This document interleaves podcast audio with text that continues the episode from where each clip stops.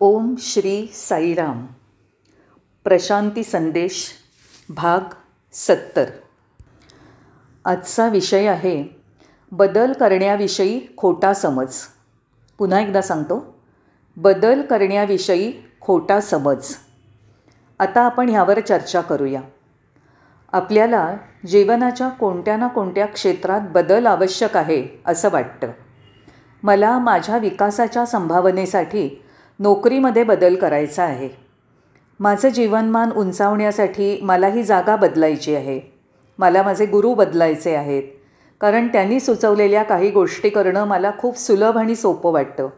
तसंच काही भक्त असेही म्हणतात की मी परमेश्वराच्या ह्या रूपाची भक्ती करत होतो. आता त्या रूपाची भक्ती करतो. आधी मी शिवाची भक्ती करत होतो. आता मी विष्णूची भक्ती करतो. अशा तऱ्हेने आपण व्यवसाय नोकरी घर भक्ती निष्ठा यासारख्या जीवनातल्या प्रत्येक क्षेत्रात बदल करू इच्छितो.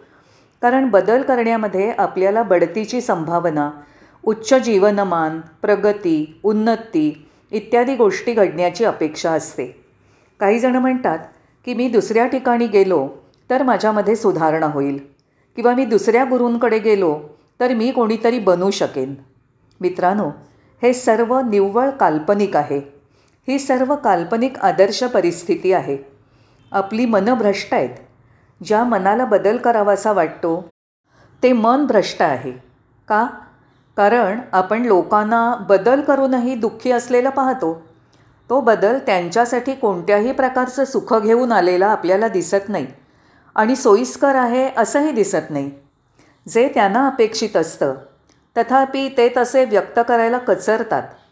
कारण ते स्वतःच त्याला जबाबदार असतात. पण त्यांना ते कबूल करायचं नसतं.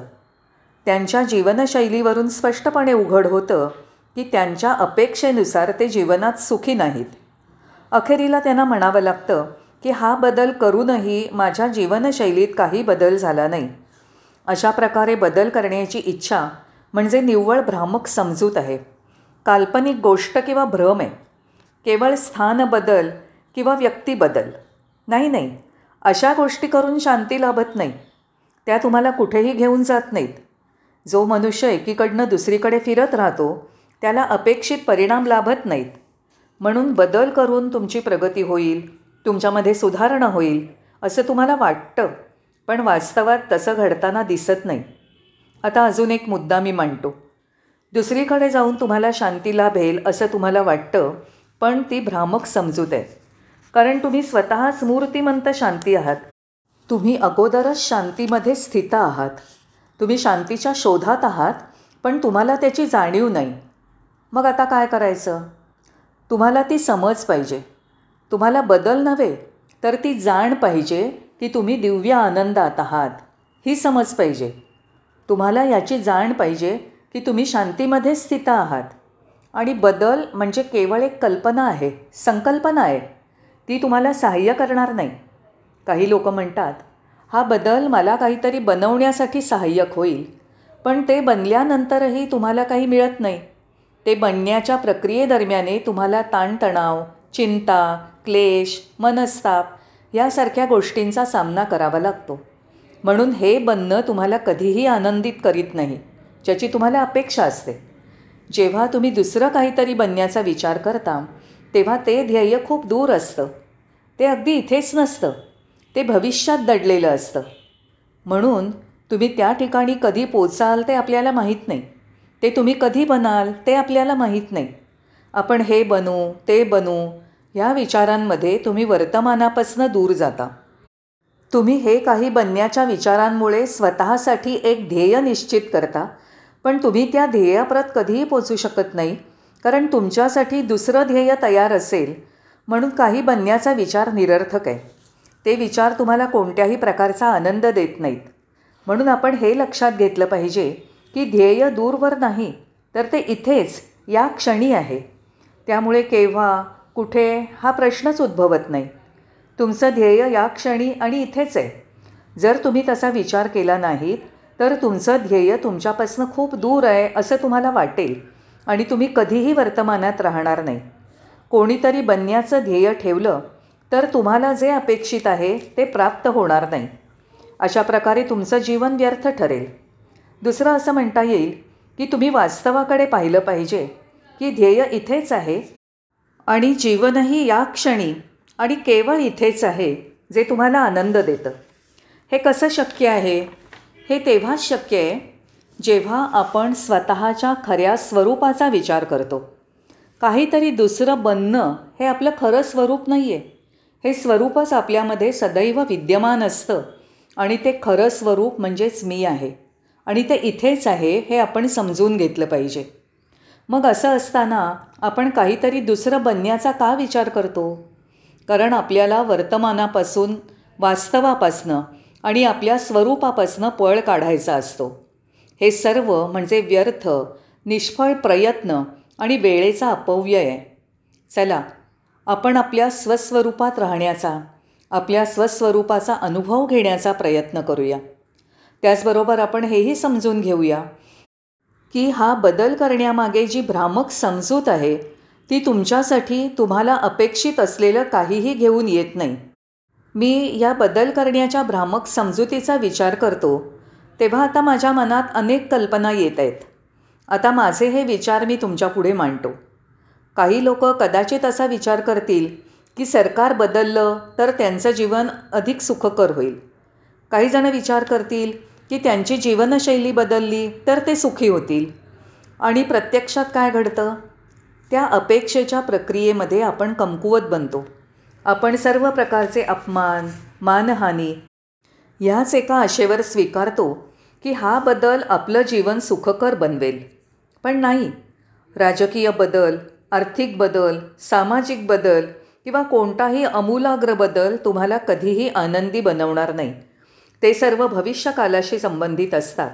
तर याची दुसरी बाजू अशी की शरम न बाळगता आपण हे सर्व अपमान सहन केले की काय होतं? आपण आपल्या भोवतालच्या लोकांना आपल्याला कमी लेखण्याची संधी देतो. हे लोक तुमचा अपमान करण्यात तुम्हाला हानी पोचवून तुमचं शोषण करण्यात आनंद मानतात. ते सर्वजण विकृत असतात. विकृत म्हणजे ज्यांना दुसऱ्यांना छळण्यात आनंद वाटतो. म्हणून काहीतरी बदल उच्च राहणीमान संभाव्य बढती या नावाखाली जेव्हा मी बदल करतो तेव्हा त्याची निष्पत्ती काय होते? न कळत मला त्रास द्यायला तयार असणाऱ्या या विकृत मनोवृत्तीच्या लोकांसमोर मी शरणागती पत्करतो. खरंच ही एक भयंकर गोष्ट आहे. आणि मग होतं काय? क्रांतीमुळे सुद्धा काहीही बदल घडू शकत नाहीत. हिटलर स्टॅलिन माओ यांच्यासारखी माणसं जी बदल घडवून आणण्याचा प्रयत्न करतात त्यांचं काय झालं? त्यांनी त्यांच्या जीवनशैलीत काहीच बदल केला नाही. आणि मग काय झालं? त्यांच्या जीवनाचा अतिशय दुःखद अंत झाला. अत्यंत दुःखदायक अंत. म्हणून मित्रांनो बदल ही एक भ्रामक कल्पना आहे. खोटा समज आहे. म्हणजेच माझं जीवनमान उंचावेल या आशेने या विकृत मनोवृत्तीच्या लोकांसमोर मी स्वतःचा बळी जाऊ देईन. विषयाकडे नजर टाकताना एक दुसरी बाजू समोर येते ज्यामुळे आपण अधिक चांगल्या प्रकारे जीवन जगू शकू असा बदल घडून यावा ही अपेक्षा आपण अध्यात्मात देखील ठेवतो. आपलं जीवन अधिक चांगलं होईल.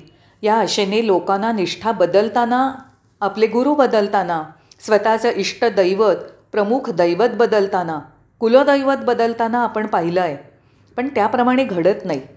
म्हणून एक प्रश्न असा आहे आणि मीही तुम्हाला हे सांगतो की काही लोक भविष्यात काही घडणार आहे म्हणून जगतात. मी हा यज्ञ केला तर मी स्वर्गात जाईन ही त्यांची बघण्याची दृष्टी आहे. म्हणजेच मृत्यूनंतर चांगलं जीवन प्राप्त व्हावं असं त्यांना वाटतं. किती हा मूर्खपणा. जे तुम्ही आत्ता प्राप्त करून घेऊ शकत नाही ते मृत्यूनंतरच्या जीवनात प्राप्त व्हावं ही अपेक्षा तुम्ही कशी करता? तुम्ही वर्तमानाचा त्याग का करता? ते तुमच्या फायद्याचं नाही. आणि तुमच्या ज्या तथाकथित अपेक्षा मागण्या असतात त्याही पूर्ण होत नाहीत. भविष्यासाठी केलेले हे उपक्रम तुमच्या मनामधून कल्पनेमधून आले आहेत. ते एखाद्या स्वप्नाप्रमाणे आहेत. असेही लोक आपल्याला माहीत आहेत जे रोज जेवत नाहीत. तीन दिवस त्यांचा उपवास असतो असं ते सांगतात. पूर्ण आठवडा ते रात्रीचं जेवण करत नाहीत असंही ते सांगतात. अरे बाप रे!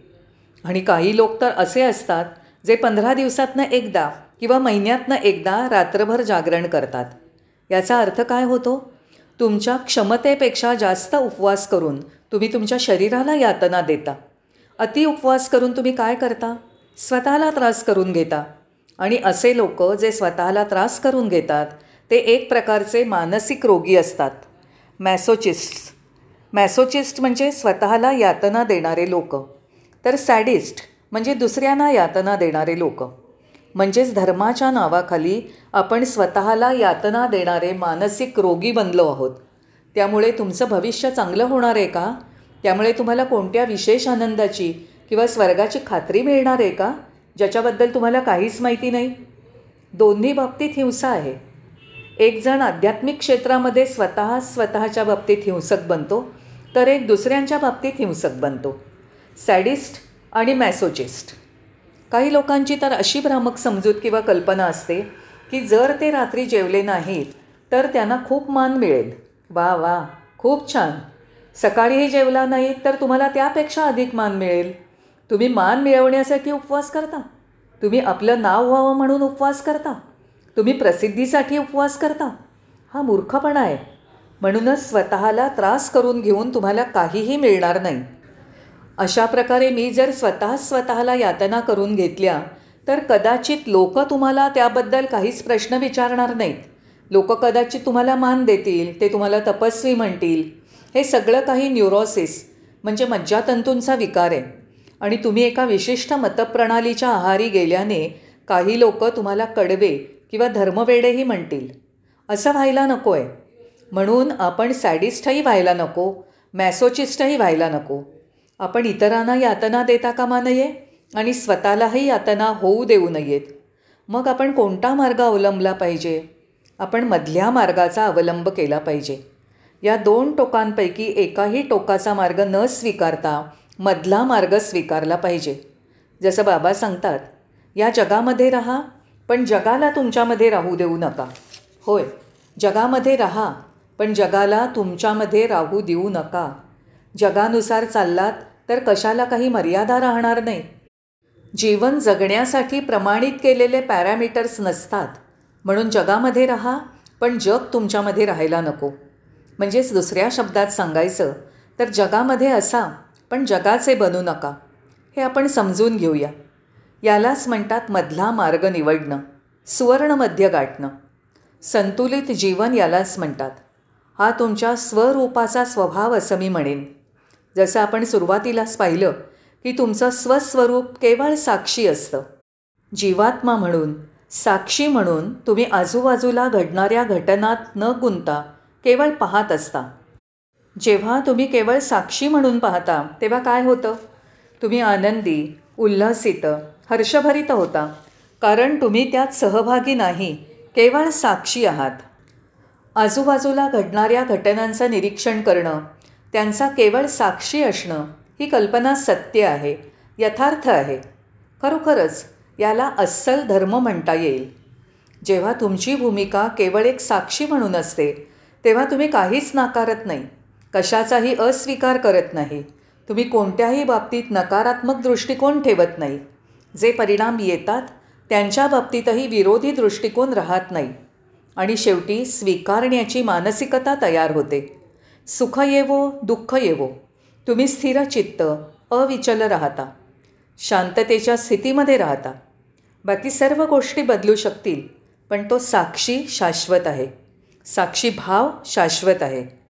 म्हणून बदलाविषयीचा भ्रामक समज या आजच्या विषयामध्ये मी असं म्हणेन की जसं भगवान बाबांनी सांगितलं आहे त्याप्रमाणे आपण आपल्या स्वस्वरूपावर चित्त एकाग्र केलं पाहिजे. काहीतरी बनण्यावर नव्हे. नेहमीच भविष्यात जगायला नको. वर्तमानात जगा वर्तमान क्षणात जगा. परमेश्वर या क्षणी इथे आहे. जीवन आत्ता इथे आहे. उद्दिष्ट आत्ता इथे आहे. यातलं काहीच भविष्यामध्ये नसतं. त्या साऱ्या भ्रामक कल्पना आहेत. कारण तुम्हाला जे काही बनायचं होतं ते तुम्ही आहातच. तत्त्वम असी. तुम्हाला जिथे पोचायचं आहे तिथे तुम्ही पोचला आहातच. अहम ब्रह्मास्मी मी ब्रह्म आहे. तुम्ही ते आहातच. हे आपल्याला समजलं पाहिजे. शेवटी बदलाविषयीच्या भ्रामक समजाने आपण वाहवत जाऊ नये. असं सांगून मी समाप्त करतो. भगवान बाबांचे आशीर्वाद तुम्हाला प्राप्त होवोत. धन्यवाद.